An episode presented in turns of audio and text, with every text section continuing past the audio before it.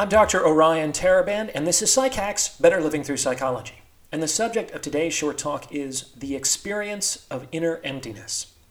So, this is something that I've experienced in my own life, and I believe it is at the heart of many of the issues that I discuss with my clients, namely this inner emptiness, this void that exists or seems to exist inside of us. I experience it as a kind of painful numbness, if that makes sense and it's highly aversive. Those who experience it try all kinds of ways to fill it. They try to fill it with drugs and alcohol, with sex and relationships, with work and business, with money and power, with distraction and pleasure, etc. I mean, there's just so many ways that human beings have invented in their attempts to avoid this experience. And they don't work, which is to say, they work for a time at a great cost. And the reason for this is that you can't solve an internal problem with an external solution. And the sense of emptiness is definitely an internal problem. That said, I no longer experience this inner emptiness myself. And I've helped other people to heal from this experience as well, to fill the inner emptiness.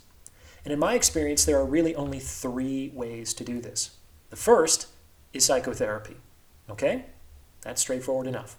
The second is a felt relationship with a higher power. Let's talk about this one. On some level, the experience of inner emptiness is a spiritual issue, and that's why it can't be solved with material things like money, sex, and substances. It's a spiritual issue. And to address a spiritual issue, you need a felt emotional relationship, not an intellectualized one, an emotional relationship with a higher power, however you choose to define that. It's within this relationship that you can feel loved unconditionally and existentially justified. It's within this relationship that I began to experience myself more and more as a being who deserves to exist on this planet. And increasing my capacity to receive divine love and grace did a lot to fill that emptiness we are discussing. Okay, so therapy and higher power. The third way is to create yourself through the intentional striving towards an ultimate goal. Most people are plankton.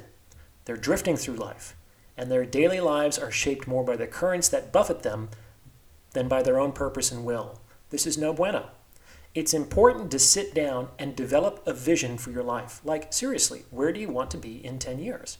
So that you can reverse engineer backwards to your starting point in order to create a trajectory towards that ultimate goal. And this striving is going to be challenging, it's going to be time consuming, and it's going to demand the sacrifice of blood, sweat, and tears. But in that sacrifice, you might gain something greater than what you spent. And what you might gain, among other things, is the creation of yourself. On some level, we become what we strive toward. And this meaning making requires sacrifice. At the very least, the sacrifice of who you are for who you hope to become. What do you think? Have you experienced something similar?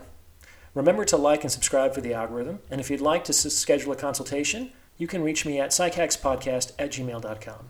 Thanks for listening.